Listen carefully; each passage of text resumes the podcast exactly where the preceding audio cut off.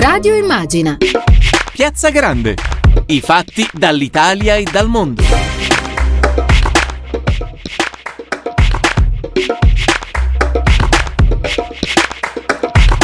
E allora benvenuti a Radio Immagina da Tiziana Ragni, benvenuti a Piazza Grande insieme a Daniele Palmisano in regia, Antonio Palmucci e Andrea Draghetti allo streaming e Agnese Rapicetta in redazione. E dunque in questo momento il presidente Conte sta incontrando il forum del terzo settore, l'U E sta protestando con AstraZeneca per i ritardi, ci dica a chi sono andate le nostre dosi, la borsa europea ha chiuso in calo e anche l'occupazione femminile non se la passa affatto bene. Oggi noi iniziamo più che con una parola con dei numeri. Se il tasso di occupazione femminile in Italia fosse uguale a quello maschile, il P I L del nostro paese sarebbe di ottantotto miliardi in più. E forse voi sabato avete visto nelle piazze alcune centinaia di donne con gli ombrelli fucsia che sono scese in flash mob Covid compatibili chiedendo il giusto mezzo. Eh, partono dal movimento HalfOfIt, partito dall'Europa e eh, ormai anche da noi, hanno raccolto cinquantamila firme per destinare metà del Next Generation E U a politiche di supporto per l'occupazione femminile.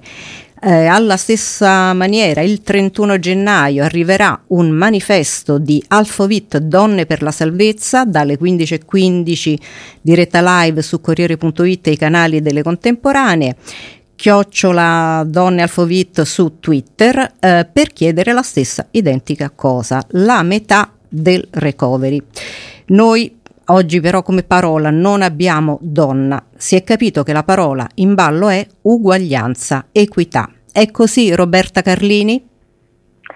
Sì, certo, buonasera a tutti, certamente è così e per una volta possiamo dire in senso positivo, ce lo chiede l'Europa. E e... Le linee guida per il recovery plan che sono state pubblicate pochissimi giorni fa hanno un bel capitolo che dice: cari Stati membri, voi dovete anche spiegarci in che modo questi soldi saranno spesi, tutte queste spese andranno a promuovere l'eguaglianza di genere. Io intanto ve la presento, Roberta Carlini è ricercatrice e giornalista, è attiva anche nella redazione di ingenere punto it, sito di informazione economica al femminile. Io a Roberta Carlini chiedo altre cifre, ma prima parto da una frase che lei dovrebbe riconoscere. Se Dante avesse dovuto scegliere un posto per gli economisti pentiti, forse li avrebbe messi nel purgatorio. È così? Sì, è una, una, mi sento in imbarazzo a essere citata, è una frase che ho scritto in un articolo. Stiamo assistendo a grandi ripensamenti in questo periodo ed è anche molto bello che sia così, perché eh, di fronte a un evento così importante che ha sconvolto le nostre vite stanno cambiando anche alcuni approcci. Quindi io parlo degli economisti pentiti per parlare eh, di alcune scuole di pensiero de- dell'economia che non sono state solo delle scuole di pensiero, ma per un certo periodo eh, sembrava l'unica legge economica, ecco, come se ce ne fosse solo una, eh, mentre invece adesso si sta eh, un po' aprendo eh, il campo, quindi direi che è il momento buono. Forse non è un caso, forse sì, ma forse no, che poi alla guida di tutte queste istituzioni internazionali di cui ehm, che stanno appunto un po' costruendo il nuovo consenso eh, ci sono tante, ma tante, ma tante donne. Con l'esclusione, de, con l'esclusione de, dell'Italia, diciamo, no?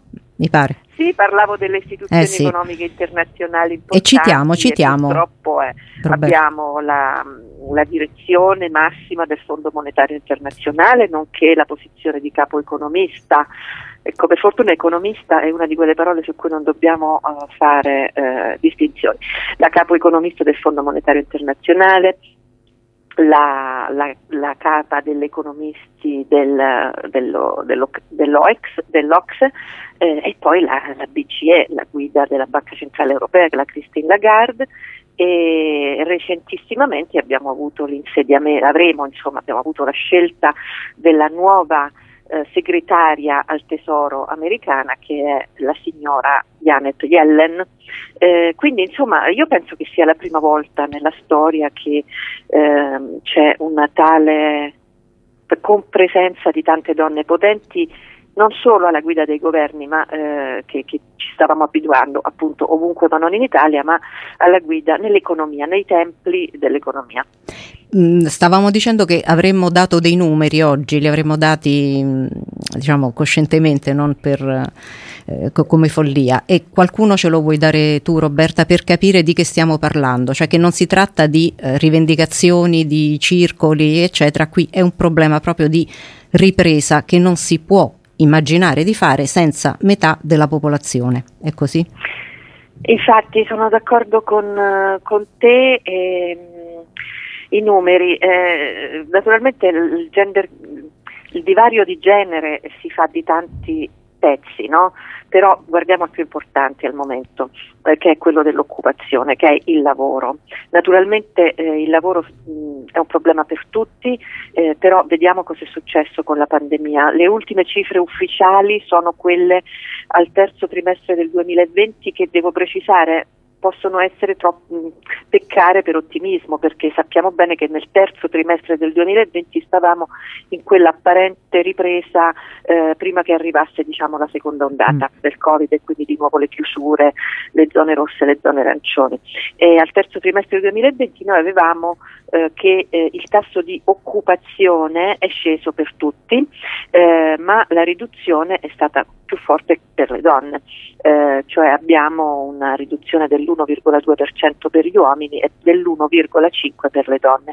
Per le donne sono aumentati di più i disoccupati, eh, Qua, quasi il doppio rispetto a di quanto sono aumentati tra gli uomini, ed è aumentato anche quello che si chiama il tasso di inattività, cioè le donne che eh, non cer- pur essendo in età di lavoro, non essendo più a scuola, non cercano attivamente lavoro, che e questo è proprio un effetto scoraggiamento, ma insomma numeri percentuali ci dicono fino a un certo punto. In valori assoluti, eh, sempre al terzo trimestre del duemilaventi noi avevamo trecentoquarantaquattromila posti di lavoro femminili in meno, ora, trecentoquarantaquattromila, eh, cioè una media cittadina. Il problema è che ehm, molti studi dimostrano che eh, se crescesse l'occupazione femminile non è che sarebbero più contente le donne, è che crescerebbe il P I L. Quindi noi mettiamo in atto una serie di politiche e non andiamo poi forse ad aggredire la causa principale di, questo, uh, di questa nostra posizione di fanalino di coda. Non so se mh, tu puoi confermarlo. Si dice anche che ogni posto di lavoro femminile ne genera tre, ha dunque anche un effetto moltiplicatore della ricchezza, quindi aiutare il lavoro femminile significherebbe innescare un meccanismo virtuoso, ma non per le donne, per la ripresa di tutti.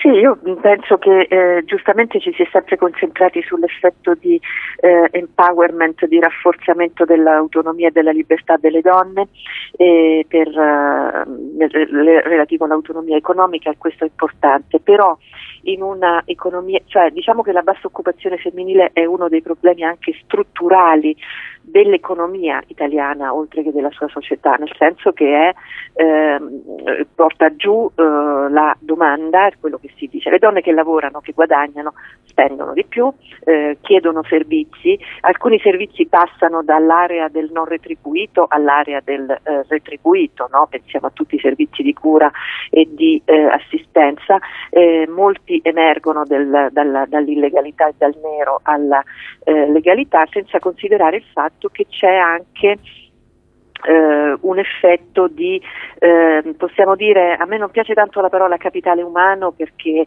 sembra che insomma tutto sia sempre ridotto alla dimensione economica, però certamente se noi avessimo, facciamo l'esempio del, del, di quella infrastruttura che viene considerata tipica per aiutare l'occupazione femminile, l'asilo nido, lo è.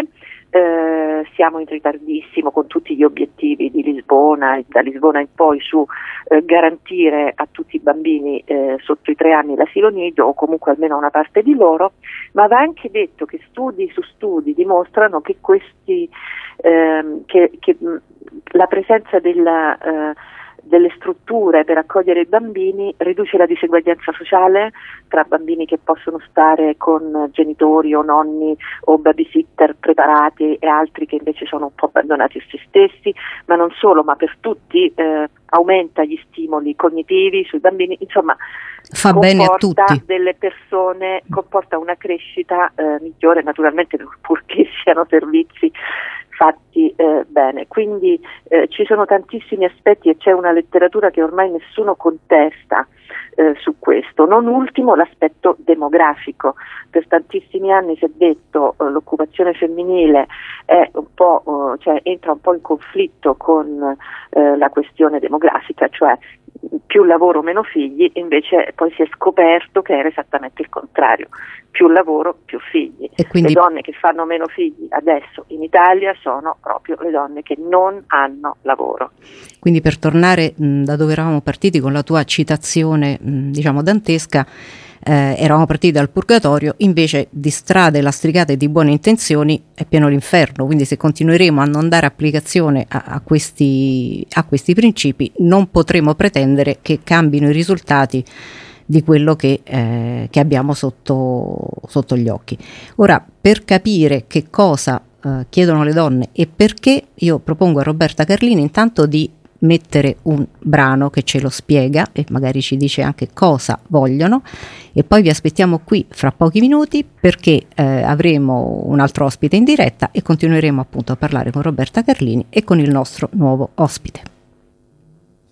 As we go marching, marching in the beauty of the day, a million darkened kitchens, a thousand mill lofts gray, are touched with all the radiance that a sudden sun discloses. For the people hear us singing, bread and roses, bread and roses. As we go marching, marching, we battle too for men, for they are women's children, and we mother them again. Our lives shall not be sweated from birth until life closes. Hearts soul as well as bodies, give us bread, but give us roses.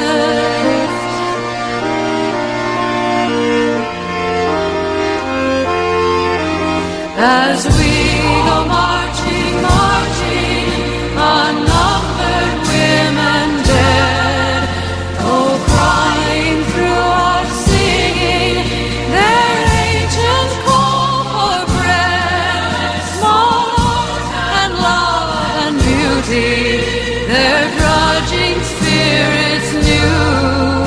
Yes, it is bread we fight for, but we fight for roses too.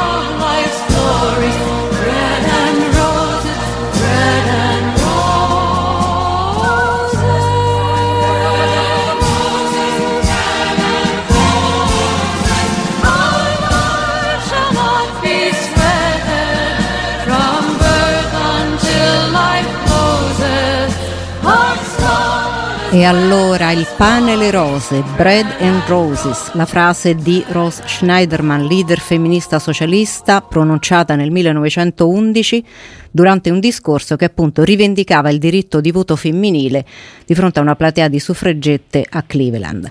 E eh, oltre a Roberta Carlini, a questo punto dovrebbe averci raggiunto ai nostri microfoni Giampaolo Manzella, sottosegretario al Ministero dello Sviluppo Economico. Buonasera. Oh, benvenuto. Eh, lei ci arriva proprio insieme al pane e le rose. Eh mm? beh, eh, mi, fa, mi piace, mi piace questo questo arrivo, tra l'altro questa canzone è bellissima. Quindi... E, ecco, quindi diciamo ci aiuta a capire qual è un po' il, il, la questione del contendere. Io devo dire che leggendo il curriculum di Giampaolo Manzella ho trovato eh, forse tre parole chiave che, mh, che mi hanno colpito e che eh, possono oggi aiutarci: creatività, start-up, innovazione, occupazione femminile, la quarta che le racchiude tutte. Intanto appunto mh, lei ha insieme Roberta Carlini, quindi gliela presento diciamo idealmente. Eh ma ci conosciamo eh, bene. Meno male. Allora, Giampaolo Manzella, forse ha ascoltato appunto i numeri che ci ha eh, così mh, ci ha illustrato Roberta. Da dove vogliamo partire? Ma allora io vorrei partire da quello di cui mi sto occupando. Eh, io mi sto occupando di promuovere una, una legge per sostenere eh, l'impresa, l'imprenditoria femminile, cioè sostenere le donne che vogliono fare impresa, perché in Italia sono ancora troppo poche, solo il ventidue per cento delle imprese è a guida femminile, eh, perché sono ancora troppo poche imprese, e qui viene la prima parola, nei settori eh, innovativi, eh, c'è ancora un gap molto rilevante eh, tra eh, le imprese innovative in termini di guida maschile o guida femminile, un, un gap che è molto rilevante sul, nel settore delle start-up ad esempio, ma non solo, non solo in quello, e quindi eh, lo sforzo è quello di fare una legge che per il momento ha ancora poche risorse perché sono solo quaranta milioni, ma che parli sia a donne che vogliono fare nuova impresa e quindi dia contributi per le donne che vogliono fare nuova impresa, sia aiuti donne imprenditrici che vogliono in questo momento così difficile investire nella propria impresa con una combinazione di contributi e finanziamenti che appunto le aiuti a trovare le risorse per investire, e in terzo luogo susciti quello che eh, è un cambiamento culturale che deve essere fatto, mi permetto di dire in Italia, ma non solo in Italia, perché la questione dell'imprenditoria femminile è una questione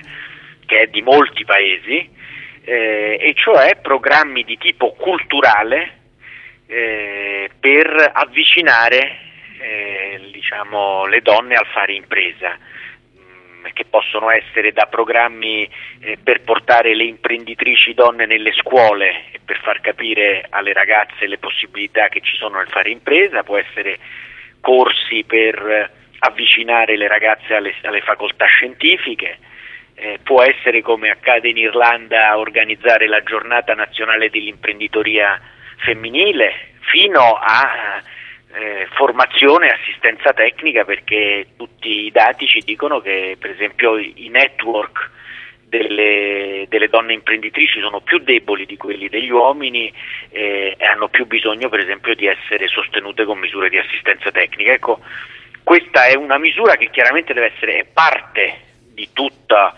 una, un, un movimento di cambiamento che ci deve essere, perché è chiaro che tu non puoi suscitare questo cambiamento solo con risorse per fare impresa, però è un pezzo e abbiamo deciso di, di investirci di investirci. Per il momento sono poche risorse, ma io sono convinto che gli stanziamenti del Next Generation potranno aiutare molto questo, questo strumento. Roberta, con Roberta Carlini parlavamo prima di eh, strade di purgatorio e di strade piene di buone intenzioni di inferno, ma qui mi pare ci siano anche un po' di risorse. Che dici Roberta? Che te ne pare di questo tipo di approccio? Sì, io ne approfitto, sono abbastanza d'accordo, però volevo mh, dire che insomma naturalmente lo sappiamo tutti, tutte le politiche si tengono, eh, da sola eh, la, anche l'incentivazione all'impresa non eh, ci aiuta molto se non eh, donne o uomini non, non, non investono, se eh, non c'è un terreno fertile, quindi anche una domanda per queste imprese, io devo venderle a qualcuno poi i miei beni e i miei servizi, allo stesso tempo serve una uscita dalle scuole e dalle università con una preparazione del genere, insomma tutte le politiche si tengono, però io mi volevo agganciare proprio alla questione del Next Generation, perché lì noi abbiamo proprio sull'innovazione una sfida pazzesca. eh, Manzella lo sa molto bene che eh, nel settore dell'innovazione tecnologica di per sé, eh, se lasciamo andare le cose come sono, eh, non è che ci sono tante donne, no? Cioè eh, la, l'Europa ci chiede di spendere la gran parte di questi soldi sul digitale, ed è giusto, eh, però eh, se questo non viene accompagnato, cioè se questo non viene pensato in una chiave di genere, avremo che le due, i due principali capitoli del piano del recovery fund, cioè digitale e eh, ambiente, sono due settori a fortissima prevalenza maschile nell'occupazione.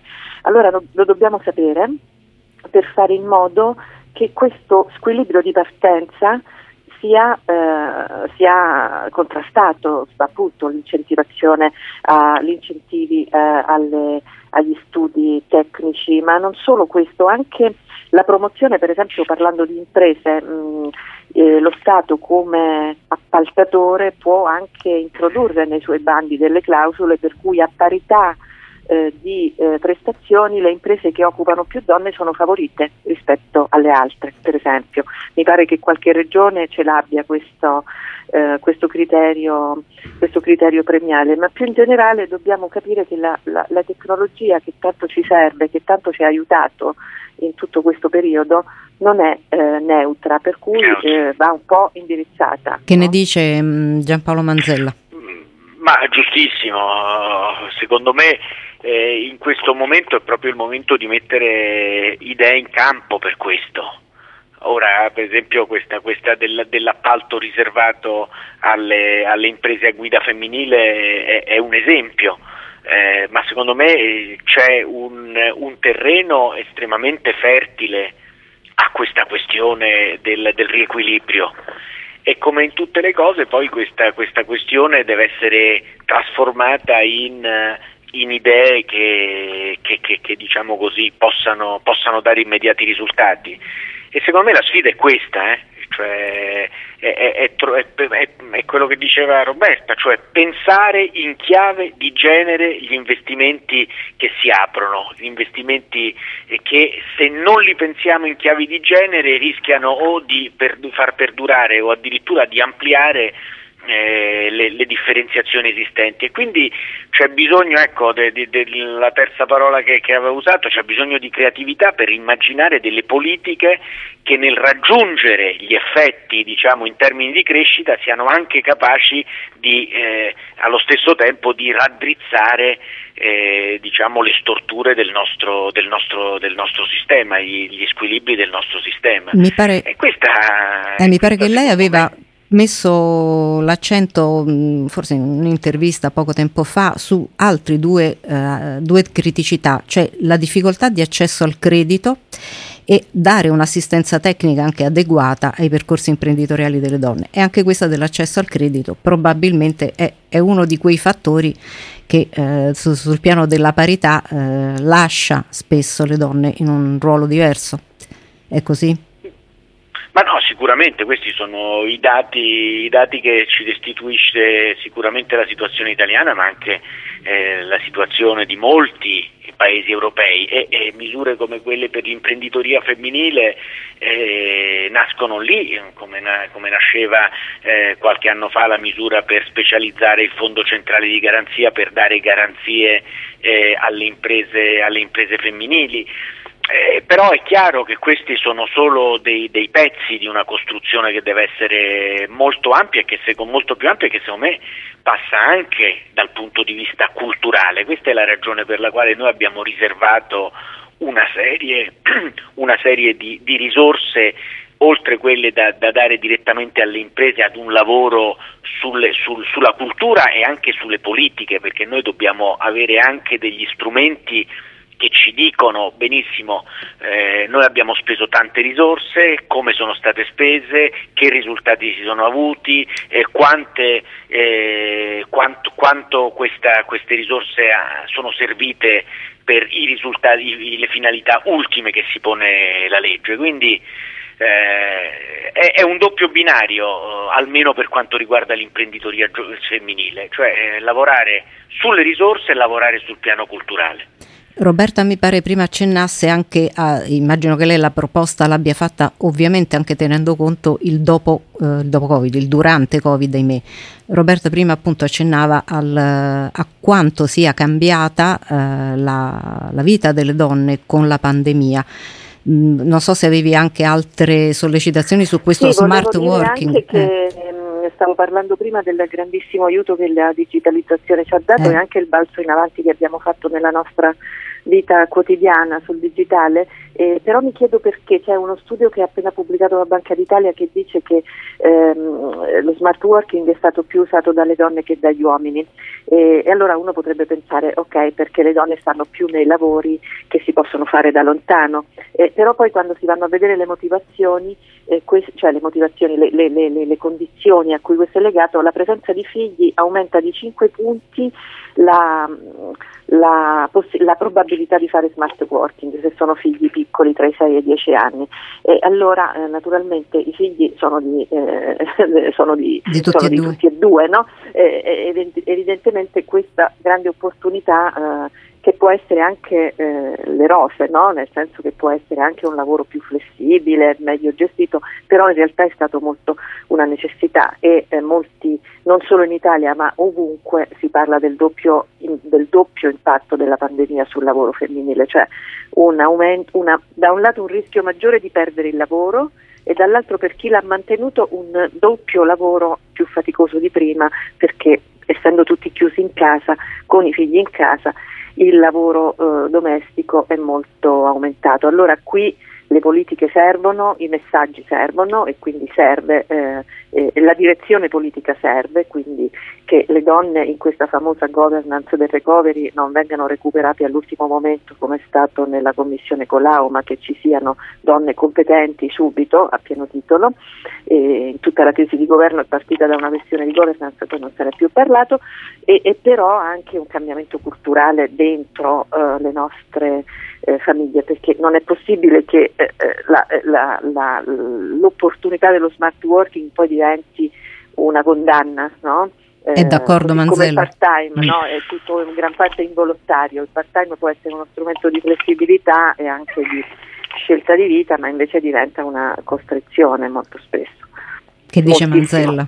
Ma guardi, evidentemente se si creano dei neologismi come quello in America di recession, come a dire la, la recessione che ha colpito fondamentalmente le donne, eh, questo significa che si stanno si sommano i due punti che diceva eh, Roberta, cioè eh, appunto il, il fatto che non solo eh, hai un impatto sul lavoro, ma hai un impatto sulle modalità eh, con le quali porti avanti il lavoro. Quindi eh, è chiaro che questo sta avvenendo. Eh, È chiaro che questa vicenda eh, del, del, del, del Covid e questo shock complessivo che stiamo vivendo ha portato a far emergere, forse con una dimensione che non eravamo, non eravamo abituati a, a vedere, questa questione, cioè la questione Del, del, del lavoro, dell'impresa, dell'occupazione eh, del, de, delle donne. Io penso che raramente se ne sia parlato con questa, con questa forza e anche, vede, a me colpisce, io appunto mh, stando allo sviluppo economico mi occupo della parte, della parte sviluppo, imprenditoria più che altro, e la cosa che mi colpisce, avendo un po' studiato la vicenda di quella che era l'originaria legge sull'imprenditoria femminile, che era la legge del millenovecentonovantadue, una legge in qualche modo una legge bandiera che ci veniva dall'Europa, eccetera, ma vede, la riflessione che si faceva in quel momento era tutta una riflessione sociale, cioè dobbiamo fare questa legge perché le donne debbono, debbono partecipare di più alla vita economica per una questione di parità di trattamento, eccetera. Oggi la riflessione è completamente diversa, è quella di dire signori, noi dobbiamo ricominciare a crescere e c'è una parte di eh, società che sono le donne che non viene utilizzata, non dà il suo contributo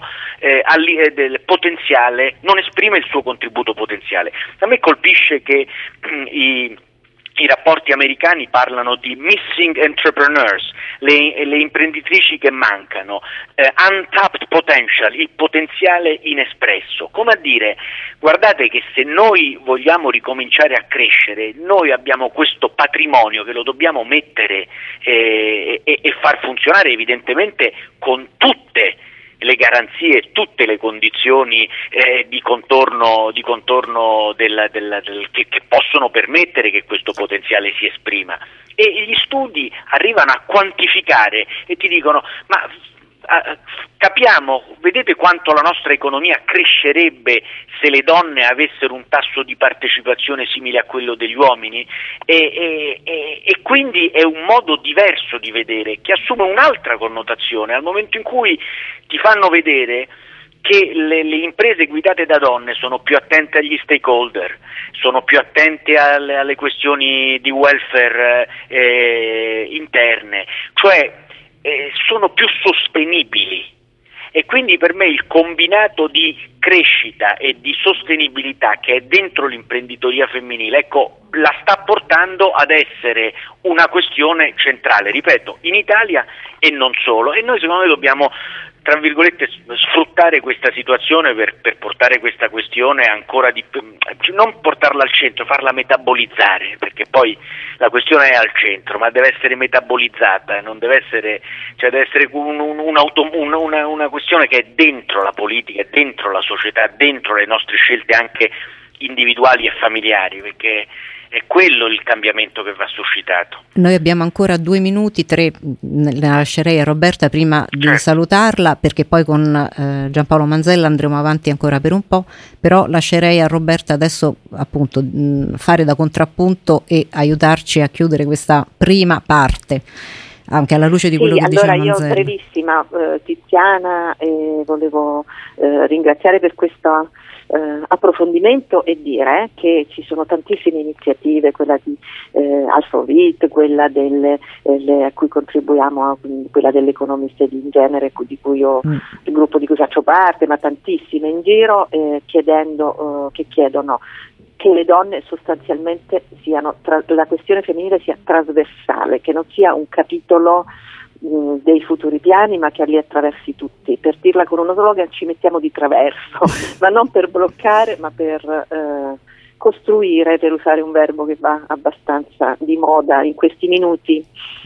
E noi, per salutarti, siccome tu hai fatto riferimento alla prima donna segretaria al Tesoro U S A, adesso ci prendiamo due o tre minuti di musica con Who's Yellen Now di Dessa, una canzone proprio per la Yellen, la prima donna segretaria al Tesoro U S A.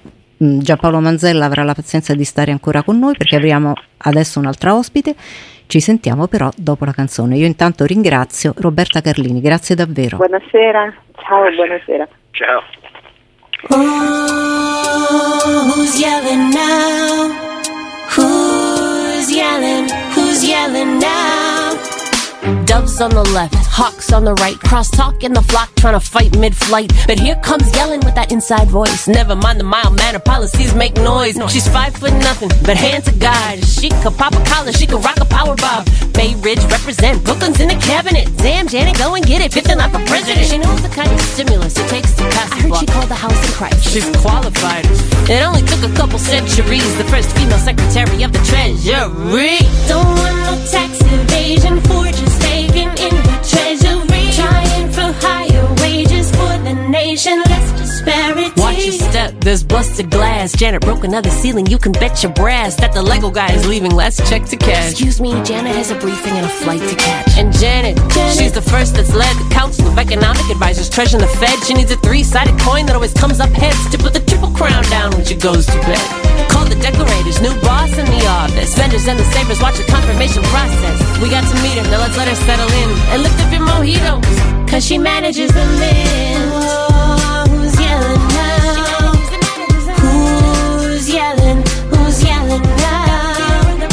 Oh, who's yelling now? Who's yelling? Who's yelling now?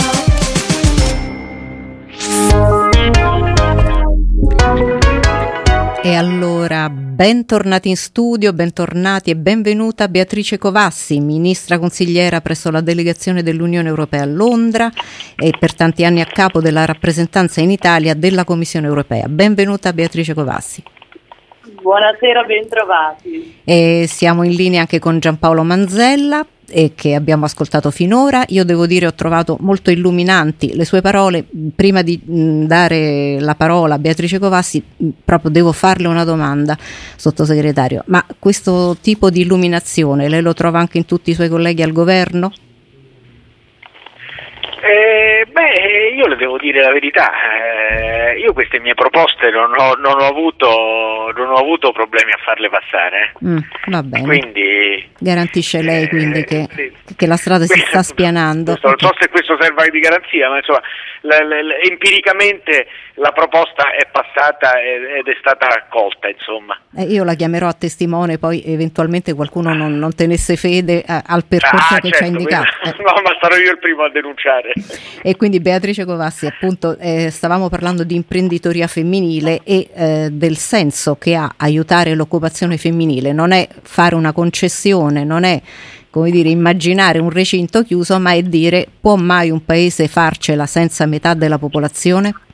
Lei che dice? Certamente è un discorso di fondo. Io credo che stiamo vivendo innanzitutto tempi eccezionali. Eh, non stiamo vivendo in tempi ordinari in cui la questione sarebbe già eh, molto importante, ma in questo frangente, in questo contesto davvero di ricostruzione post-Covid eh, e con in prospettiva anche appunto una, una recessione all'orizzonte, appunto dei grossi problemi economici eh, derivanti da questa pandemia, davvero abbiamo la possibilità per Eh, ripensare le fondamenta del nostro vivere insieme, della nostra economia, della nostra società, e farlo anche approfittando della gancio che ci dà l'Europa, quindi di questa possibilità di avere eh, una next generation, una visione di lungo termine per la futura generazione non solo europea ma chiaramente anche eh, italiana, come la Commissione ha incarnato e ricordato poi in queste linee guida che sono state pubblicate la settimana scorsa eh, sull'eguaglianza di genere e le pari opportunità per tutti. Sono le linee guida che dovranno irrorare i piani nazionali di ripresa e di resilienza, e quindi lì troviamo davvero un, eh, un saldo ancoraggio di questa nuova visione per la sfida, secondo me, del, proprio del nostro millennio. E quindi preba- cioè, se la questione di genere non verrà uh, affrontata e impostata così, semplicemente non ce l'accettano. Il piano è molto semplice, mi pare di capire, no? Quindi sia- sì, siamo sono, costretti. È molto dettagliato, queste mm. linee guida, e molto interessanti da leggere, perché eh, dicono che gli Stati membri do- devono non solo identificare le sfide più importanti che l'eguaglianza di genere, ma anche le pari opportunità per tutti pongono, eh, ma devono anche mh, specificare come poi le riforme e gli investimenti proposti eh, nel piano contribuiscano a risolverle, e quindi ponendo una serie di questioni molto concrete, come il piano nazionale assicura l'eguaglianza tra, tra gli uomini e, e le donne, eh, come intenda promuovere le opportunità, no? A prescindere proprio da ogni discriminazione, anche basata di genere, ma anche razziale o a sfondo religioso, eh, come intendiamo assicurare il rispetto per i portatori di disabilità.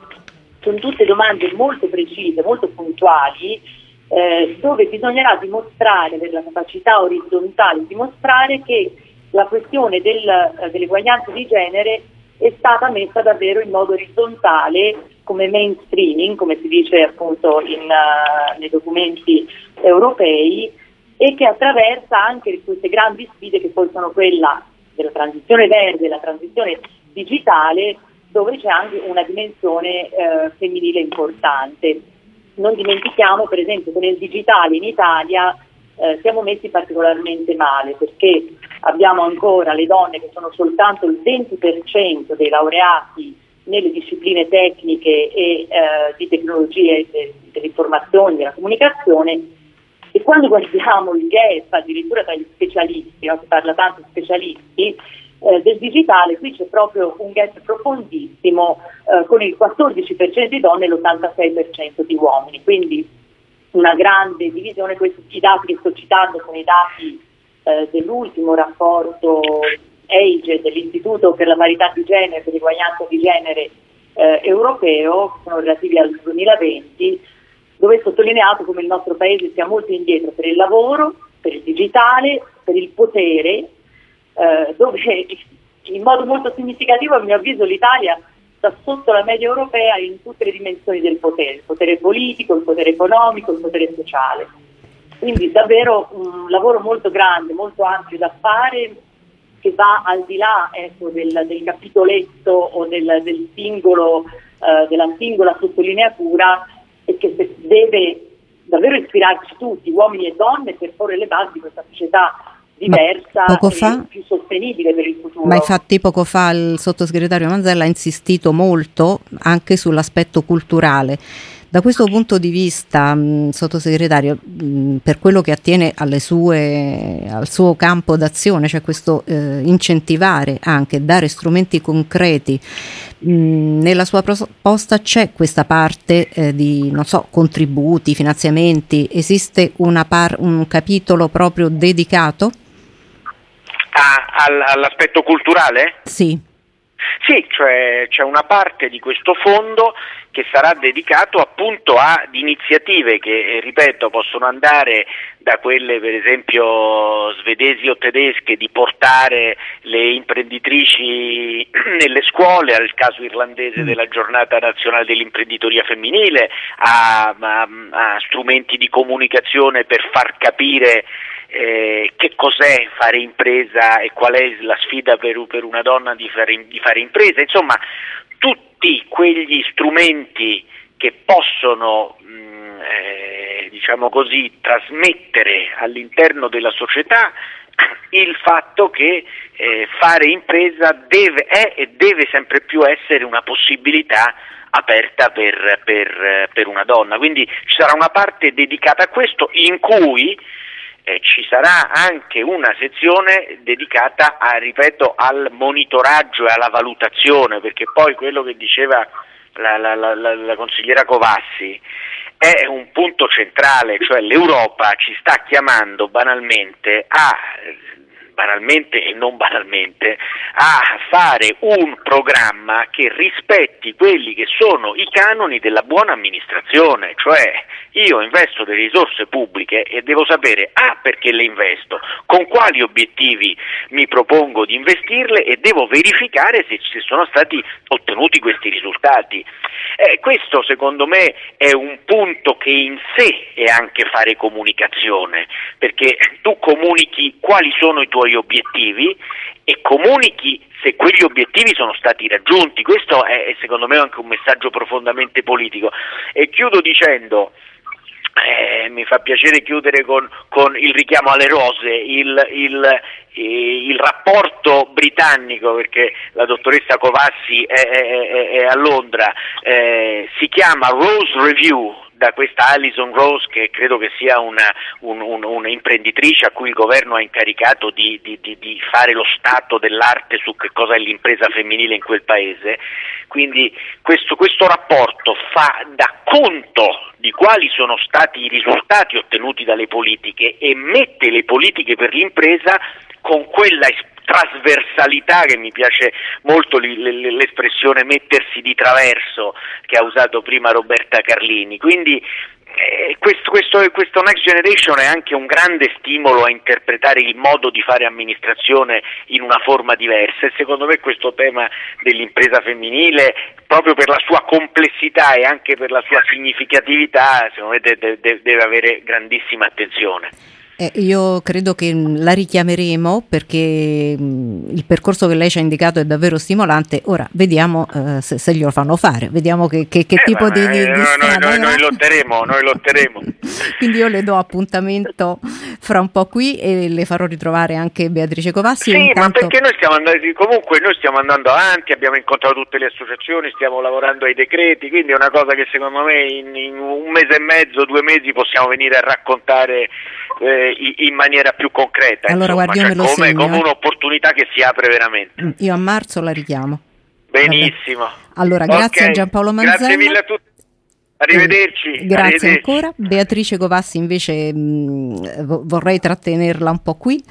Eh, rispetto a quello che diceva prima, mh, mi ha colpito una frase di Carla Nespoli che diceva: nel Novecento il riscatto delle donne è coinciso con quello della democrazia. In questo momento in realtà eh, lei non vede una regressione da questo punto di vista? Sì, eh, purtroppo è facile, diciamo, è anche triste constatare come eh, ci sia stato in questo abbinamento negli ultimi tempi, diciamo a livello mondiale, perché un po' tutto il panorama non solo europeo ma anche mondiale, una regressione proprio nella misura in cui eh, si sono venuti affermando queste forze politiche eh, poco democratiche o eh, apertamente antidemocratiche eh, che hanno coinciso con una nuova narrativa, una nuova, nuova narrazione eh, che voleva riportare le donne appunto indietro rispetto ai diritti acquisiti e rispetto Uh, a quello che uh, è il loro ruolo nella democrazia. Uh, questo, diciamo, gli esempi sono tantissimi, chiaramente da, da, dalle battaglie delle donne adesso in Ungheria, ai uh, movimenti appunto sovranisti uh, o di estrema destra che sono affermati in, uh, in altre parti del mondo, ne abbiamo tantissimi sotto gli occhi. È un punto fondamentale perché ci riporta a riflettere a davvero la relazione tra democrazia e rappresentatività. Mm-hmm. Cioè, una democrazia che non è paritaria non è democrazia, e questo anche viene detto fortemente in questa iniziativa, per esempio, tra le tante che sono state anche citate, eh, del gruppo Noi Rete Donne, che eh, ha, ha preso proprio una, la battaglia per la democrazia paritaria come eh, fondamento Fondante, di una sì. grossa campagna di comunicazione. E ricordava anche la Roberta Carlini tutto questo fiorire che c'è stato in Italia, devo dire in modo molto incoraggiante, di movimenti, eh, anche l'anno scorso da Dateci Voce, poi appunto HalfOfIt, il giusto mezzo. Adesso vorrei ricordare, penso sia stato già fatto, questo manifesto delle donne per la salvezza. Sì, sì, ma ripetiamolo. Esatto, e a cui appunto hanno aderito tantissime eh, associazioni eh, di, di, in modo trasversale, anche qui insomma di tutti eh, i colori, eh, per eh, toccare tutti i punti fondamentali, dalla valutazione di impatto di genere, che ricordava anche Manzella, all'esigenza eh, di avere lavoro, eh, nidi, assistenza sociale, condizioni di cura migliore. Quindi c'è stata una forte mobilitazione in Italia, per fortuna, come non si vedeva da vari anni, e però questo tema della, della democrazia mi sembra proprio fondamentale da rimettere, da rimettere al centro. Una cosa che volevo dire anche sì. importante appunto su rispetto a quello che è stato menzionato, e anche rispetto al, all'U K, è che effettivamente la pratica di eh, dare un impatto di genere, quindi di fornire in ogni proposta legislativa un impatto di genere, dovrebbe essere, secondo me, una pratica anche eh, più diffusa. Quindi avere anche in qualunque strumento legislativo presente questa dimensione, eh, come fa il Regno Unito, perché qualunque proposta in, negli ambiti più svariati presenta questa dimensione dell'impatto di genere, dovrebbe essere una, una pratica anche da noi che inizi a mettere a fuoco, proprio come sia impossibile legiferare, quindi torniamo alla democrazia senza tenere presente anche questa dim- dimensione eh, importantissima, proprio perché trasversale a tutte, su cui si innestano poi spesso e volentieri altre discriminazioni, discriminazioni basate appunto sul colore, sul credo religioso, eh, sull'etnia, su tanti altri eh, motivi Eh, che sono appunto specifici di alcune categorie di persone. E di quanto eh, questa strada sia in salita, mi permetta Beatrice Covassi, io voglio ricordare che l'Italia è al settantaseiesimo posto del Global Gender Gap Index, sta tra la Thailandia e il Suriname, ha perso sei posizioni in un anno rispetto all'anno scorso, e dietro di noi abbiamo solo la Grecia, Cipro e Malta. Mi preme anche sottolineare che è un resoconto che non è stato introdotto da un club femminista, ma dal World Economic Forum. Quindi, se questo ci può dire qualcosa, eh, di lavoro da fare ce n'è davvero a volontà. E quindi, ecco. Ed è importante che si mobilitino gli uomini. Ecco. Io mh, davvero mi sono posta il problema dalla, dall'altra parte. Mi domando spesso, se io fossi uomo oggi, eh, sarei felice degli stereotipi maschili che, diciamo, che ancora sussistono, sarei felice di eh, non poter prendere il congedo parentale, non avere diritto a avere due mesi con i miei figli, eh, di non aver diritto di condividere tanta altra parte eh, della vita sociale del paese, della, della vita della comunità e della cura.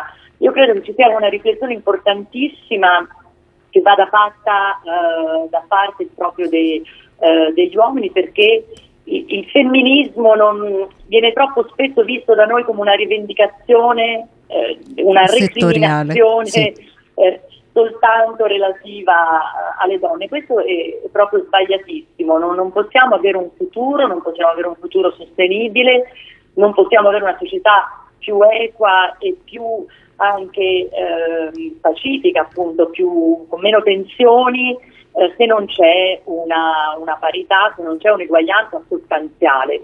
Non è una questione. Il ripensamento degli stereotipi deve certo. andare da tutte le parti, deve irrorare veramente tutti quanti noi in questo momento storico così difficile, così eh, importante anche, che ci offre un'opportunità senza precedenti, certo. per cambiare i binari della storia e rimetterli in carreggiata verso un futuro che sia profondamente diverso. E allora grazie davvero a Beatrice Covassi. Non è una questione di donne, è una questione di democrazia. Grazie ancora. Noi chiudiamo questa seconda parte, mettiamo un po' di musica e poi passeremo al nostro prossimo ospite.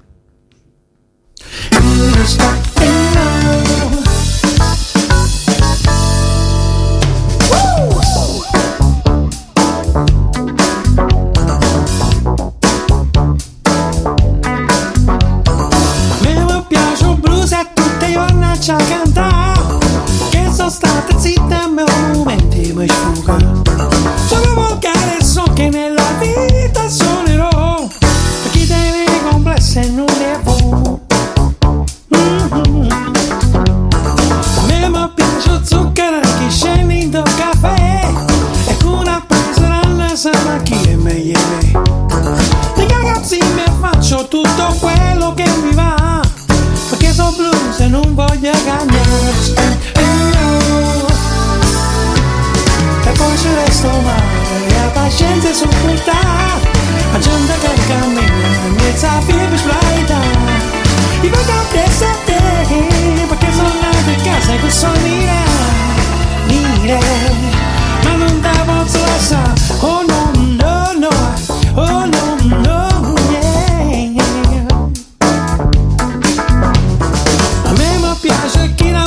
Senza supermare che tu stai a pensare perché sa pagare. Hai solo c'è più, non ti fa morire. E non lo faccio senza te fermare, senza te fermare, senza te fermare. A me mi piace il blues e tutte le giornate a cantare, perché mi brucia il fronte in una maniera già sfugata. Solo volgare so che nella vita suonerò, so blues a stringere. Sono mo e poi ci resto male, la pazienza è supportata, la gente che cammina mezza via per sbagliare. I vagabonesi a te, perché sono nato in casa e questo mia, mia, ma non te posso lasciare. Oh no, no, no, oh no, no.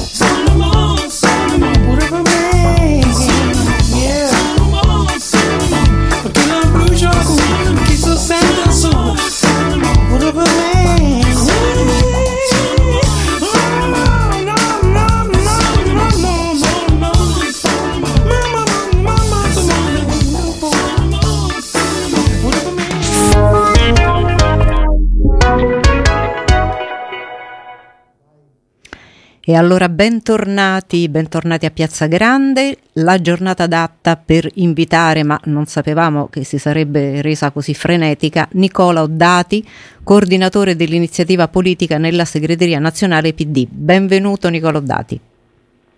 Pronto? Grazie. Eccolo, eccolo. Grazie, grazie. e, e quindi sono ore febbrili, ehm, incontri, ipotesi di consigli dei ministri, ipotesi di salite, di discese, eh, sono veramente momenti un po' complessi, come complessa eh, si è rivelata questa crisi di governo. Stamattina abbiamo ascoltato proprio in diretta dai microfoni di Radio Immagina Nicola Zingaretti, ehm, e mentre Zingaretti parlava ovviamente della crisi, nello stesso tempo diceva: sì, io vorrei però sottolineare che il P D ascolta l'Italia. In questo momento noi non fermiamo non solo l'ascolto del paese, ma non fermiamo il lavoro che stiamo portando avanti per migliorare il recovery fund e per mh, come dire, migliorare tutto quello che eh, va presentato all'Europa. Mh, de- vediamo insieme da dove vogliamo partire. Ho messo un po' di, di temi sul piatto. Eh, Nicola Oddati, ci dica lei da dove partiamo.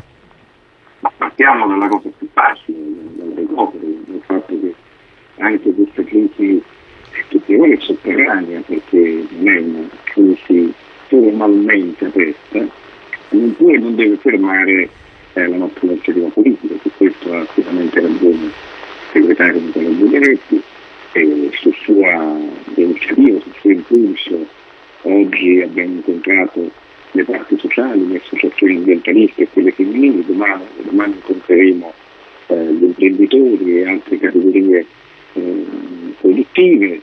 Eh, perché, eh, perché lo facciamo? Perché il piano di ripartenza e resilienza è lo strumento fondamentale per uscire da questa drammatica crisi generata dalla pandemia, ed è anche in questo momento complicato e difficile, caratterizzato anche da ritardo nella campagna vaccinale dovuta, dovuto purtroppo eh, alla mancata consegna eh, eh, diciamo, di vaccini, eh, è anche un po' la figlia che noi abbiamo, il punto di fiducia su cui il Paese deve essere coinvolto, e soprattutto che opera nel campo economico eh, deve individuare appunto la strategia per ripartire e per riprendere. Dunque oggi eh, è stata molto utile questa fase di ascolto, di dialogo, di confronto, continueremo anche domani, ma poi eh, il Partito Democratico eh, questa eh, discussione deve viverla e farla vivere eh, dappertutto. Abbiamo ricordato eh, qualche giorno fa i cento anni di nascita del Partito Comunista, e appunto come eh, facevano una volta il Partito Comunista, la stessa Democrazia Cristiana, cioè i partiti popolari di massa, noi dobbiamo portare la discussione sul più importante strumento di ripresa dell'Italia, che è il, il recovery fund, in ogni borgo, in ogni comune, in ogni circolo eh, della nostra bellissima Italia. E fare di questa discussione un momento di coinvolgimento di elettori, di militanti, simpatizzanti, cittadini. Il contributo a questa discussione è un contributo molto importante. In Parlamento eh, noi vogliamo sentire eh, con i nostri parlamentari la spinta delle forze sociali e dei cittadini a mettere in campo uno strumento veramente importante e utile perché l'Italia si parla. Eh, Nicola Oddati, un attimo solo, siccome c'è un disturbo sulla linea, noi proponiamo di fare un minuto di musica, mettiamo un disco e la richiamiamo, se lei è d'accordo. Perfetto. Va bene? Sì, certo. A fra poco.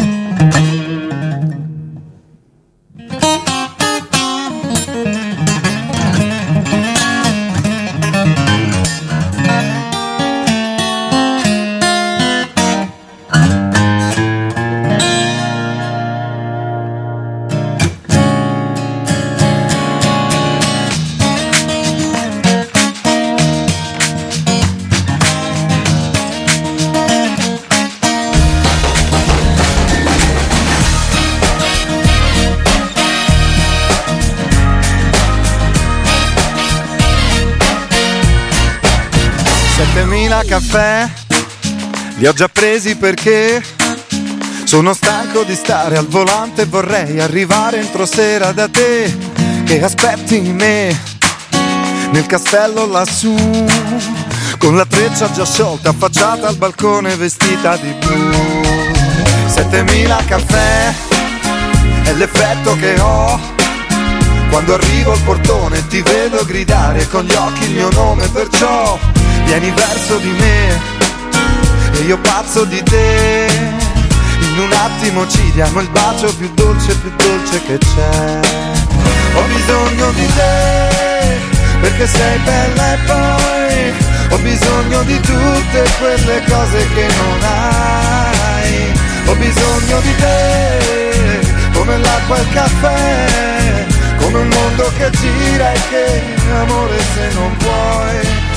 Bentornati in studio, allora bentornati di nuovo con Nicola Oddati, ci siamo stavolta? Pronto?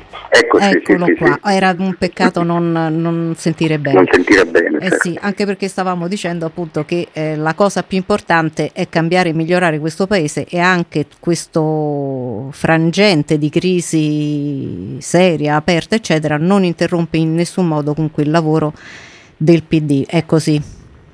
Certo, è un po' come dicevamo, perché questo che questa campagna di ascolto sarà portata, come dicevo, in tutta Italia e l'avremo diventare uno strumento di forte iniziativa politica del Partito Democratico in ogni piccolo paese della nostra bellissima terra. Rispetto al lavoro che il P D ha fatto invece per migliorare il recovery plan, cioè quello che è già stato ottenuto eh, adesso, c'è qualche punto che lei vuole sottolineare per dare la dimensione di questo lavoro e di questo progresso? Sì, questo è importante dirlo anche in relazione alla discussione sulla crisi che si è mm. aperta, eh, perché noi eh, insieme con altre forze della maggioranza abbiamo ritenuto che la prima bozza eh, che era stata diciamo presentata al, a, ai partiti è una bozza insufficiente, largamente insufficiente, l'abbiamo detto senza problemi, senza remore eh, e nel modo giusto, eh, cioè con l'obiettivo di dare una mano, di migliorarla e non di urlare per litigare, ci siamo messi al lavoro, abbiamo coinvolto la nostra squadra di governo, i nostri gruppi parlamentari, eh, le varie articolazioni anche territoriali del partito eh, e abbiamo messo in piedi una discussione che ci ha portati a fare eh, tante proposte alternative eh, sintetizzate in un testo snello, leggero ma molto denso a mio avviso, eh, in cui abbiamo chiesto di cambiare l'impostazione del piano, del piano di resilienza e di ripartenza, cioè la filosofia di base, intanto perché chiedevamo maggiore attenzione ad alcuni grandi temi, questioni eh, diciamo trasversali che sono eh, il gap che ancora esiste in questo paese salariale, di diritti e di possibilità tra eh, uomini e donne, dunque il gap dal punto di vista eh, della differenza di genere, eh, la, le differenze che attraversano il paese, eh, il nord e il sud, le aree depresse del nostro paese, quindi chiedere più coesione territoriale e poi anche prestare grande attenzione alle nuove generazioni. E questi tre temi sono diventati nel nuovo piano tre temi orizzontali Eh, eh, eh, su cui sono impegnate molte più risorse rispetto alla prima bozza. Tra e l'altro abbiamo chiesto di, come lei sì. ha ascoltato forse nella prima parte, è proprio questo è stato uno dei temi, cioè mh, la trasformazione che si è avuta nelle politiche di genere, che è relegate un po' in un ghetto, adesso sono ormai alla base di tutte le sono politiche centrali, ecco. eh, attraversano tutto il testo e quindi tutto l'impegno che noi metteremo per il futuro dell'Italia. E poi abbiamo anche chiesto di cambiare Ehm, diciamo eh, rispetto ad alcune scelte che erano state compiute, eh, per esempio rafforzare eh, riguardo al grande asse strategico della riconversione e della sostenibilità, della riconversione ecologica e della sostenibilità, migliorare tutta la parte sull'economia circolare, eh, mettere in campo risorse eh, per l'agricoltura sostenibile, investire nella ricerca per la produzione di idrogeno, e poi c'è una scelta che, alla quale io sono molto affezionato, su cui abbiamo lavorato molto, che è quello di risorse ingenti per spingere a fondo il processo di decarbonizzazione eh, dell'isola di Taranto, perché noi abbiamo certo. il dovere di restituire a quella città eh, la salute insieme al lavoro, e la difesa della salute e dell'ambiente insieme alla difesa del lavoro.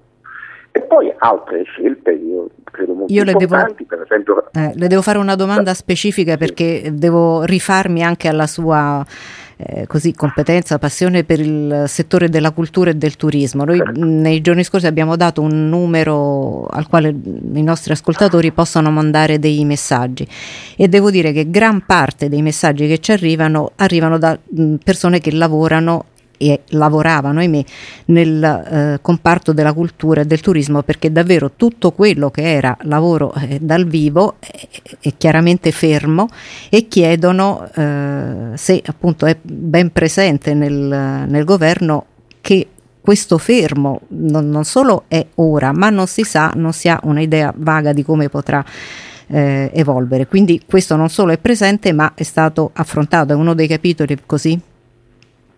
Sì, assolutamente sì. Intanto io voglio dire che ehm, per questo settore così martoriato, perché ovviamente oh.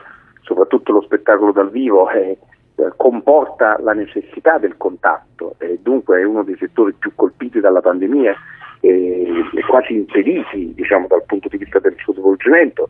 Eh, già eh, nei vari decreti Cura Italia, eh, rilancio, poi eh, nei vari ristori ci sono molte misure a vantaggio di questi settori. Naturalmente noi sappiamo sempre che tutte le misure eh, di risarcimento non possono mai risarcire pienamente, questo è chiaro.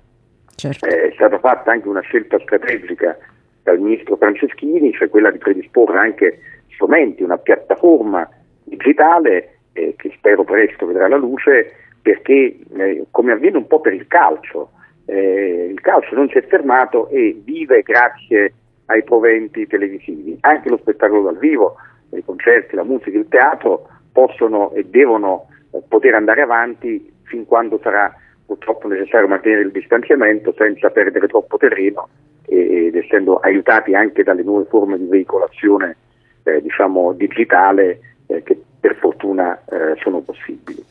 Eh, l'altra cosa che invece è importante dire è che eh, nel, eh, nel P N R R, eh, grazie alla nostra spinta, le risorse per la cultura e il turismo sono passate dalla proposta iniziale di due miliardi e novecento milioni a otto miliardi, mm. quindi eh, più che quasi triplicate. Sì. eh, quasi triplicate.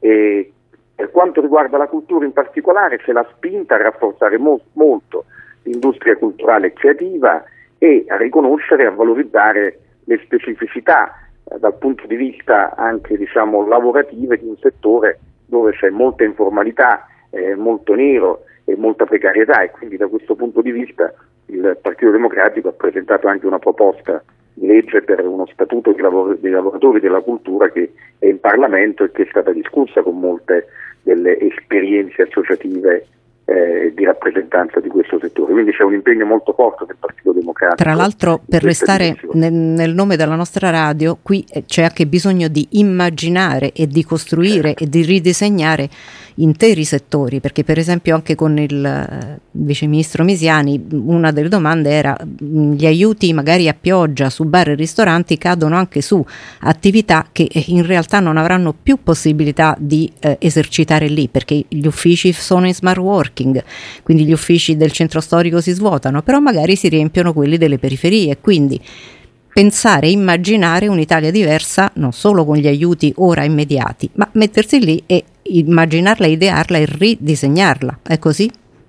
Sì, è così, ma noi abbiamo detto lungo tutto questo anno così complesso e difficile che abbiamo alle nostre spalle, che noi non dobbiamo immaginare eh, una volta, diciamo, finita questa eh, pandemia, che bisogna riprendere il mondo così com'era, perché il mondo così com'era era già un mondo ingiusto, mm, pieno di iniquità. Sì. Bisogna anche eh, spingere per cambiarlo questo mondo, per averne uno migliore.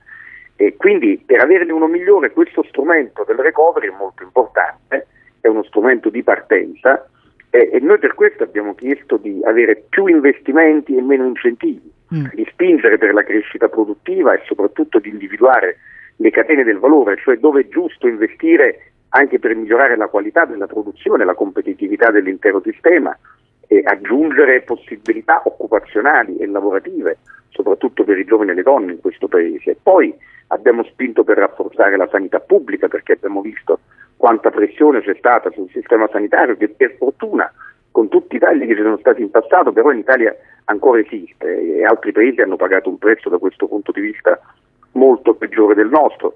Insomma, abbiamo fatto scelte di fondo. Noi dobbiamo immaginare un mondo che sia più vicino alla qualità della vita e ai bisogni delle persone, che sia meno quantitativo e più qualitativo, e anche naturalmente di riorganizzare alcune filiere di fondo, dai trasporti alla scuola, agli uffici pubblici, alla pubblica amministrazione, cioè fare in modo che ci sia anche un impatto, diciamo, eh, migliore sulla qualità della vita e persino sulla qualità dell'aria, delle risorse umane, dell'acqua, di ciò che noi Eh, che per noi è indispensabile per la vita e per l'esistenza. Mentre noi parliamo, intanto è uscito un flash di agenzia, governo C D M domani alle nove, e quindi è convocato per domani mattina alle nove. Io con Nicola Oddati invece, prima di chiudere, vorrei affrontare anche un altro capitolo, che è quello delle elezioni amministrative.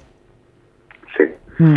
ma le elezioni amministrative adesso eh, diciamo in qualche modo eh, risentono un po' anche del clima che c'è politico più generale, e dunque eh, come, come è giusto, questa crisi influenzerà anche l'andamento della discussione che avviene nelle città, eh, nelle grandi città che vanno al voto, da Roma, dunque la capitale, a Torino, a Milano, a Napoli. Ci sono realtà in cui le scelte sono già definite, come a Milano, dove si ricandida Beppe Sala, e naturalmente eh, questo per noi è un punto di forza e di vantaggio.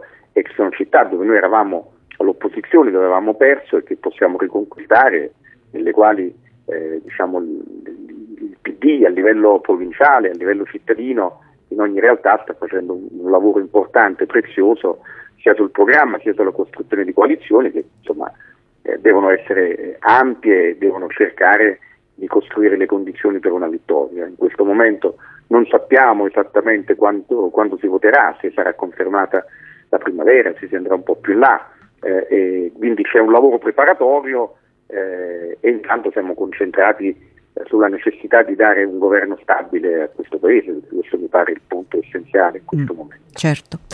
Allora, per oggi grazie a Nicola Oddati, noi ci riserviamo di richiamarla in caso di ulteriori sviluppi, e mh, per ora buona serata anche a lei, e grazie, noi buonasera adesso a tutti. Buonasera a lei, ci prendiamo due minuti di musica.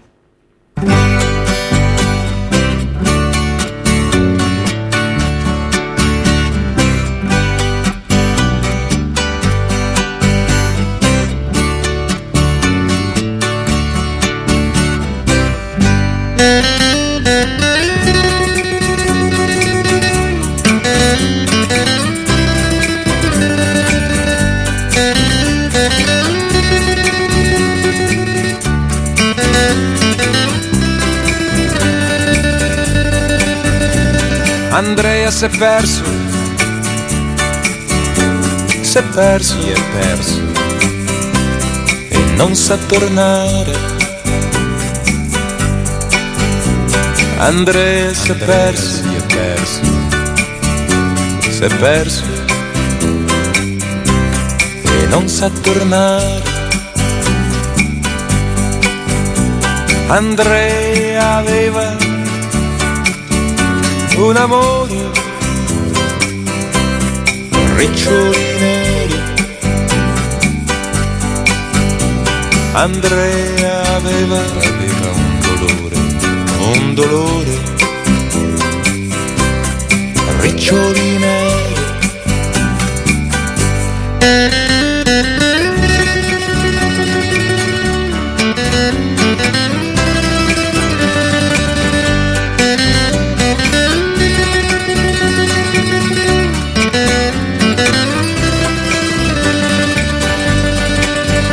C'era scritto sul foglio che era morto, sulla bandiera c'era scritto e la firma era d'oro, era firma di re. Ucciso sui, Ucciso monti, sui monti di Trento, di Trento, dalla mitraglia, ucciso sui monti di Trento, dalla mitraglia.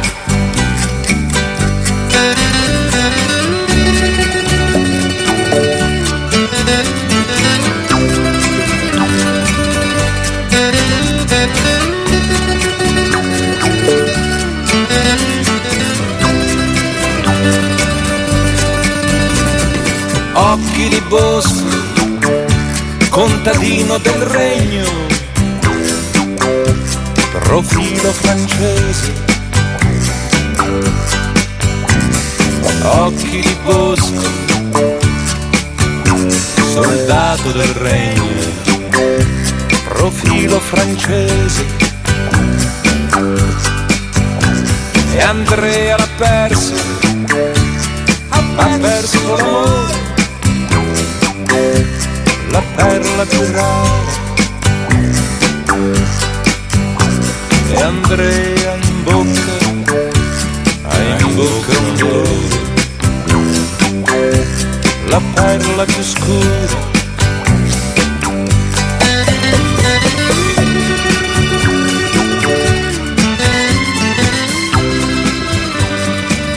E allora vi abbiamo detto del Consiglio dei Ministri, ma domani mattina il Presidente del Consiglio Conte salirà al Quirinale dopo il passaggio in C D M per comunicare le sue intenzioni per rassegnare le dimissioni. Ecco, quindi domani mattina mh, altra tappa per questa crisi di governo con le dimissioni del presidente Conte. Mh, sono le diciannove e dodici, erano invece le diciannove e quarantuno il venticinque gennaio del duemilasedici quando Giulio Regeni inviò dall'Egitto il suo ultimo esse emme esse. Di lui non si seppe più nulla fino al tre febbraio, quando il suo cadavere torturato fu trovato su una strada tra il Cairo e Alessandria. A cinque anni da quel messaggio, la verità sull'assassinio del ricercatore friulano è ancora molto lontana. Stamattina abbiamo ascoltato in diretta il messaggio di Sergio Mattarella durante la trasmissione di Cristiano Bucchi e eh, Piero Fassino oggi ha scritto: la vicenda di Regeni riguarda tutti, non solo l'Italia. E proprio perché Giulio Regeni è un affare di tutti e la verità di Giulio Regeni deve essere detta a tutta l'Europa, c'è un'iniziativa della quale ci ha parlato proprio venerdì Éric Jozsef, un corrispondente di Libération. Ascoltiamo adesso brevemente di cosa si tratti e poi ci ritroviamo qui in studio. Fiumicello è una lunga, continua distesa di manifesti, di cartelli gialli, di adesivi, ed è proprio la rappresentazione visiva di chi non mollerà mai finché non avrà ottenuto giustizia. So che tu stai lanciando un'iniziativa in vista del venticinque gennaio, che è l'anniversario del rapimento di Giulio Regeni. Ce ne vuoi parlare? Sì, in realtà appunto lanciamo con una serie di associazioni, di Europa Now, ma che Achimos, Benvenuti in Italia, eh, European eh, Alternatives, eh, Volte, cioè tutta una serie di associazioni per dire che la questione Regeni è una, una questione europea, che non deve essere una, una questione che si risolve nel, nel dialogo, piuttosto lo, lo scontro eh, tra Italia e Egitto, ma proprio è, deve è di tutti. Eh, è di tutti, perché non soltanto Giulio Regeni era un cittadino europeo, eh, cittadino italiano, ma anche un cittadino europeo, ma perché ehm, cioè sono i, i, i valori costitutivi del, dell'Unione Europea che sono stati eh, calpestati, negati eh, attraverso la, la, la, la, la tortura e l'omicidio di, eh, di Giulio Regeni, perché eh, l'Unione Europea si è costruito eh, nel, nel, eh, nel secolo scorso nel ricordo Eh, delle tragedie del Novecento, cioè le due guerre mondiali e, e, e, e il totalitarismo, e dunque si fonda sulla volontà di riaffermare il rispetto dei diritti umani, e questo, per questo che i cittadini europei devono mobilitarsi per chiedere verità. E che possiamo fare di concreto, Eric?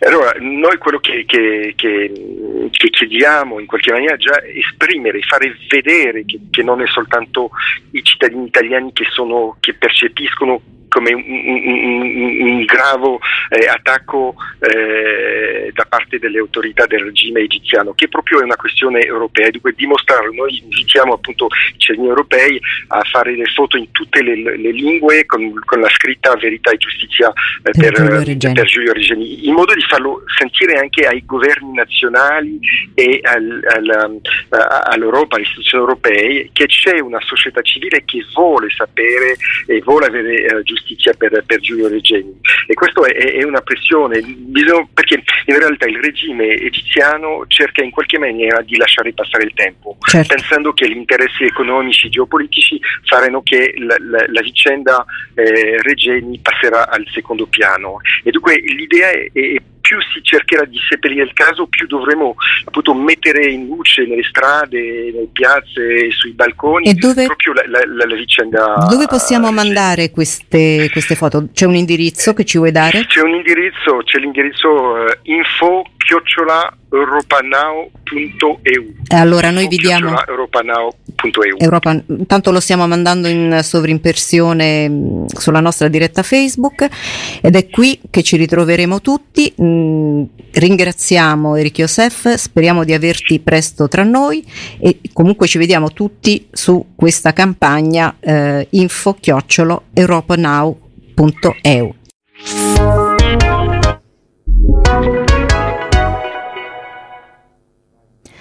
E dunque verità per Giulio Regeni. Noi ci stiamo avviando verso l'ultima parte della nostra diretta, sono le diciannove e diciassette. Abbiamo altri ragazzi da tener d'occhio in questa rubrica stasera, stanno dimostrando da anni che un altro mondo è possibile e che insieme si va sicuramente più lontano. Parliamo dei ragazzi del Piccolo America che a Roma hanno creduto a un sogno che poi è diventato anche un progetto e una realtà di condivisione per tutti i cittadini. E hanno acceso le stelle del cinema per chiunque volesse sognare con loro. Adesso eh, con questa chiusura generalizzata andiamo a sentire da loro eh, che cosa ne è stato di questo loro progetto. La nostra Sara Guabello ha intervistato Valerio Carocci, che è appunto il, l'ideatore, il presidente dei ragazzi del Piccolo America. Intanto noi ci salutiamo qui per questa sera, vi lascio con good night and good luck e con queste notizie davvero buonanotte e buona fortuna a tutti noi. Arrivederci da Tiziana Ragni, domani mattina alle otto, Cristiano Bucchi, filo diretto.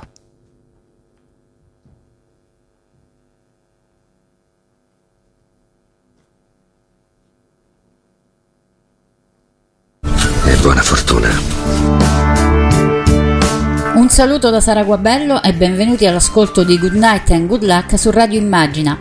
Stasera parliamo di cinema con uno dei giovani protagonisti di un'esperienza che attraverso l'associazione Piccolo America nella capitale ha sparigliato un po' le carte, riportando nelle piazze gratuitamente la proiezione di film e rassegne e l'incontro con attori e registi.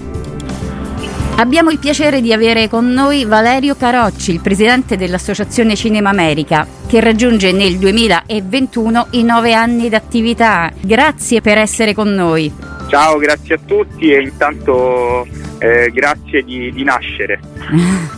Grazie degli auguri, ma facciamo un attimo il, il riassunto della vostra esperienza che nasce dall'occupazione di un cinema chiuso da anni e che si dirigeva verso un cambio di destinazione d'uso, ma che diventa però nel corso del tempo un'esperienza molto più complessa e articolata, che va dal cinema in una piazza di Trastevere all'assegnazione di una sala che non è la stessa dell'occupazione, in disuso.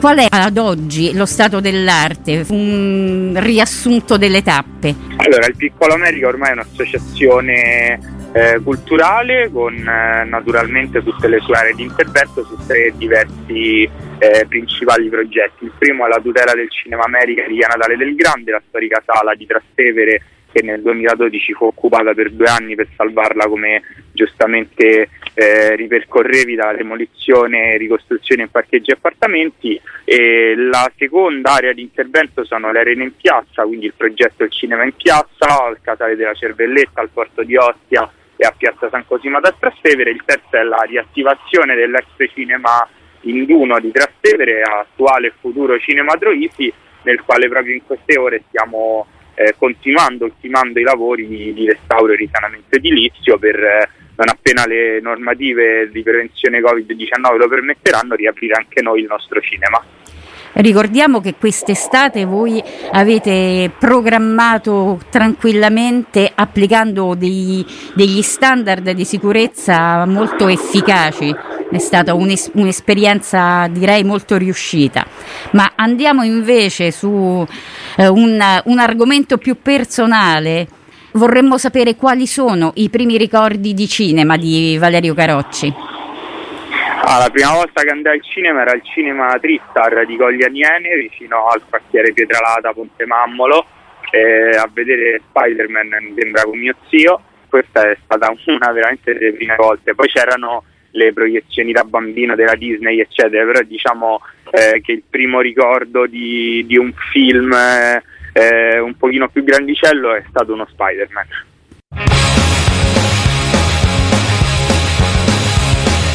Spider-Man, Spider-Man does whatever a spider can, spins a web in his eyes, catches thieves, Jedi flies, look out, here comes the Spider-Man.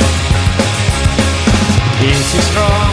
Listen, bud, he's got radioactive blood, can he swing from a thread? Take a look overhead, hey there, there goes the Spider-Man. In the chill of the night, at the scene of a crime, like a streak of light, he arrives just in time. Spider-Man, Spider-Man, friendly neighborhood Spider-Man. Wealth and fame he's ignored, action is his reward. Look out, here comes the Spider-Man. Look out!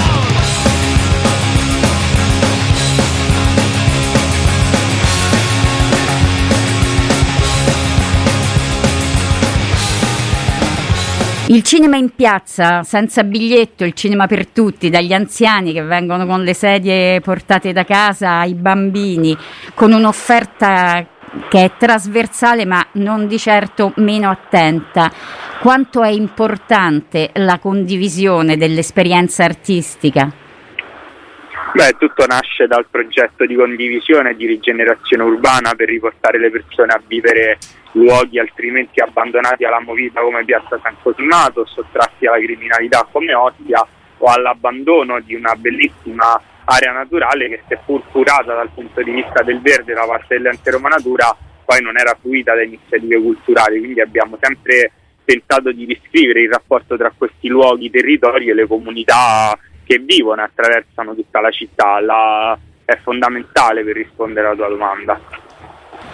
E aspettando di poter ricominciare a sederci vicino per assistere ai, a un film, possiamo comunque esorcizzare la lontananza fisica e esercitare la vicinanza virtuale, scambiandoci impressioni e consigli, attività di cui purtroppo siamo diventati tutti esperti.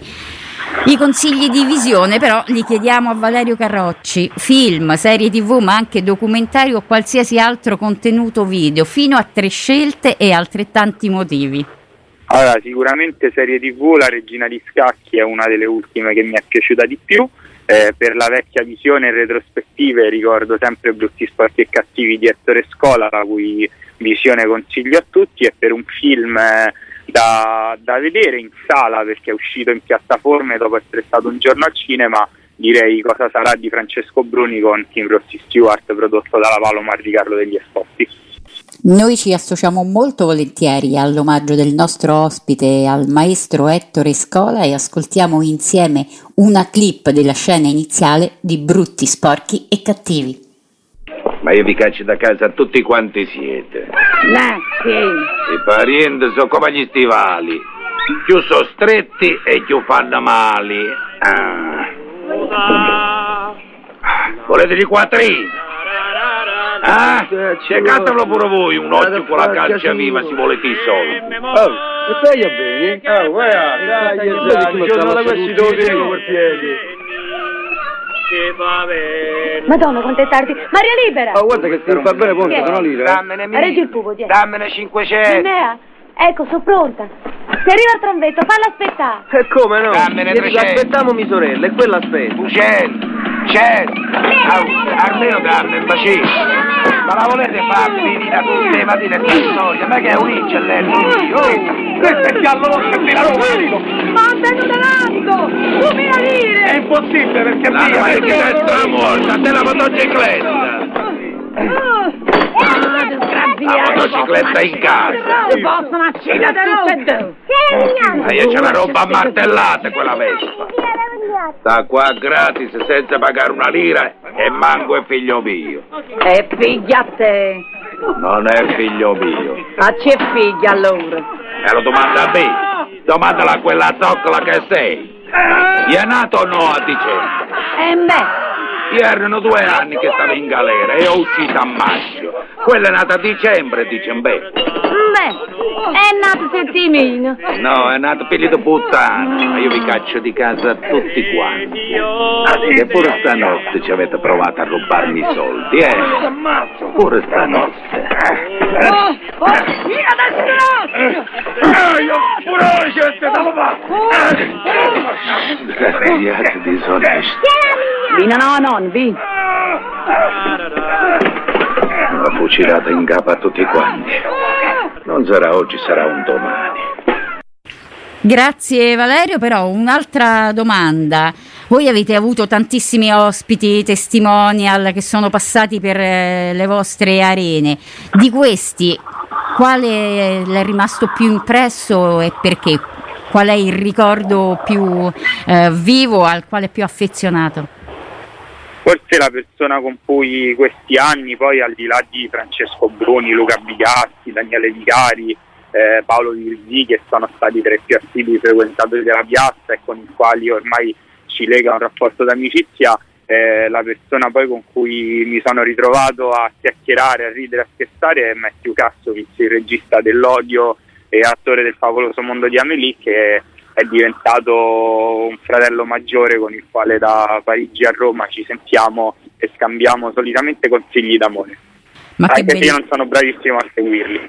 Ah, ecco, be- mol- molto bene, così si movimenta la vita, ma che bellezza. One, two, three, four.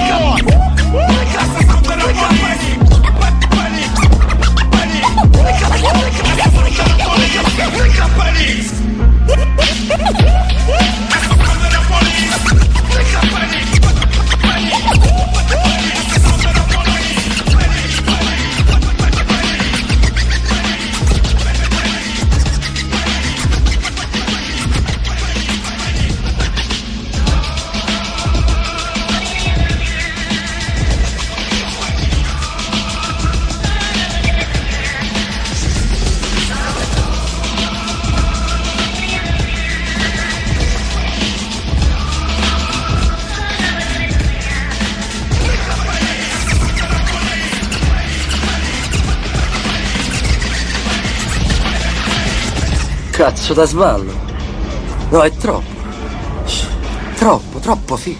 Un momento dell'odio di Mathieu Kassovitz, che oltre a essere un consigliere amoroso è anche un regista ed un regista di culto. E adesso siamo, siamo alle ultime battute. Vorrei sapere il film preferito, quello da Isola Deserta. Ma film preferito forse Moonrise Kingdom di Wes Anderson, è uno dei film che mi fa più divertire, ricordare quei tempi in cui ero bambino e mi divertivo tanto agli scout laici del C N J con il gruppo Roma cinque di Coglianiene. E invece il film che non vede l'ora di proiettare? Cosa sarà di Francesco Bruni. Per ultima, se ce l'ha, la colonna sonora del cuore. Sicuramente Nuovo Cinema Paradiso e Nuovo Rigore. Grazie mille a Valerio Carocci e buon lavoro. Grazie a voi e veramente grazie a tutta Radio Immagina per essere entrata nel nostro, nelle nostre vite.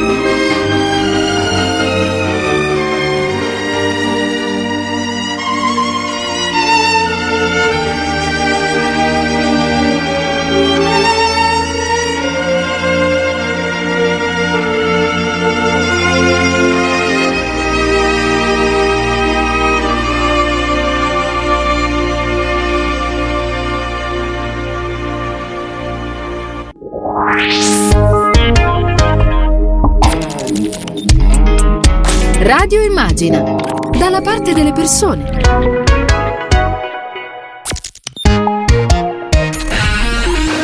Radio Immagina.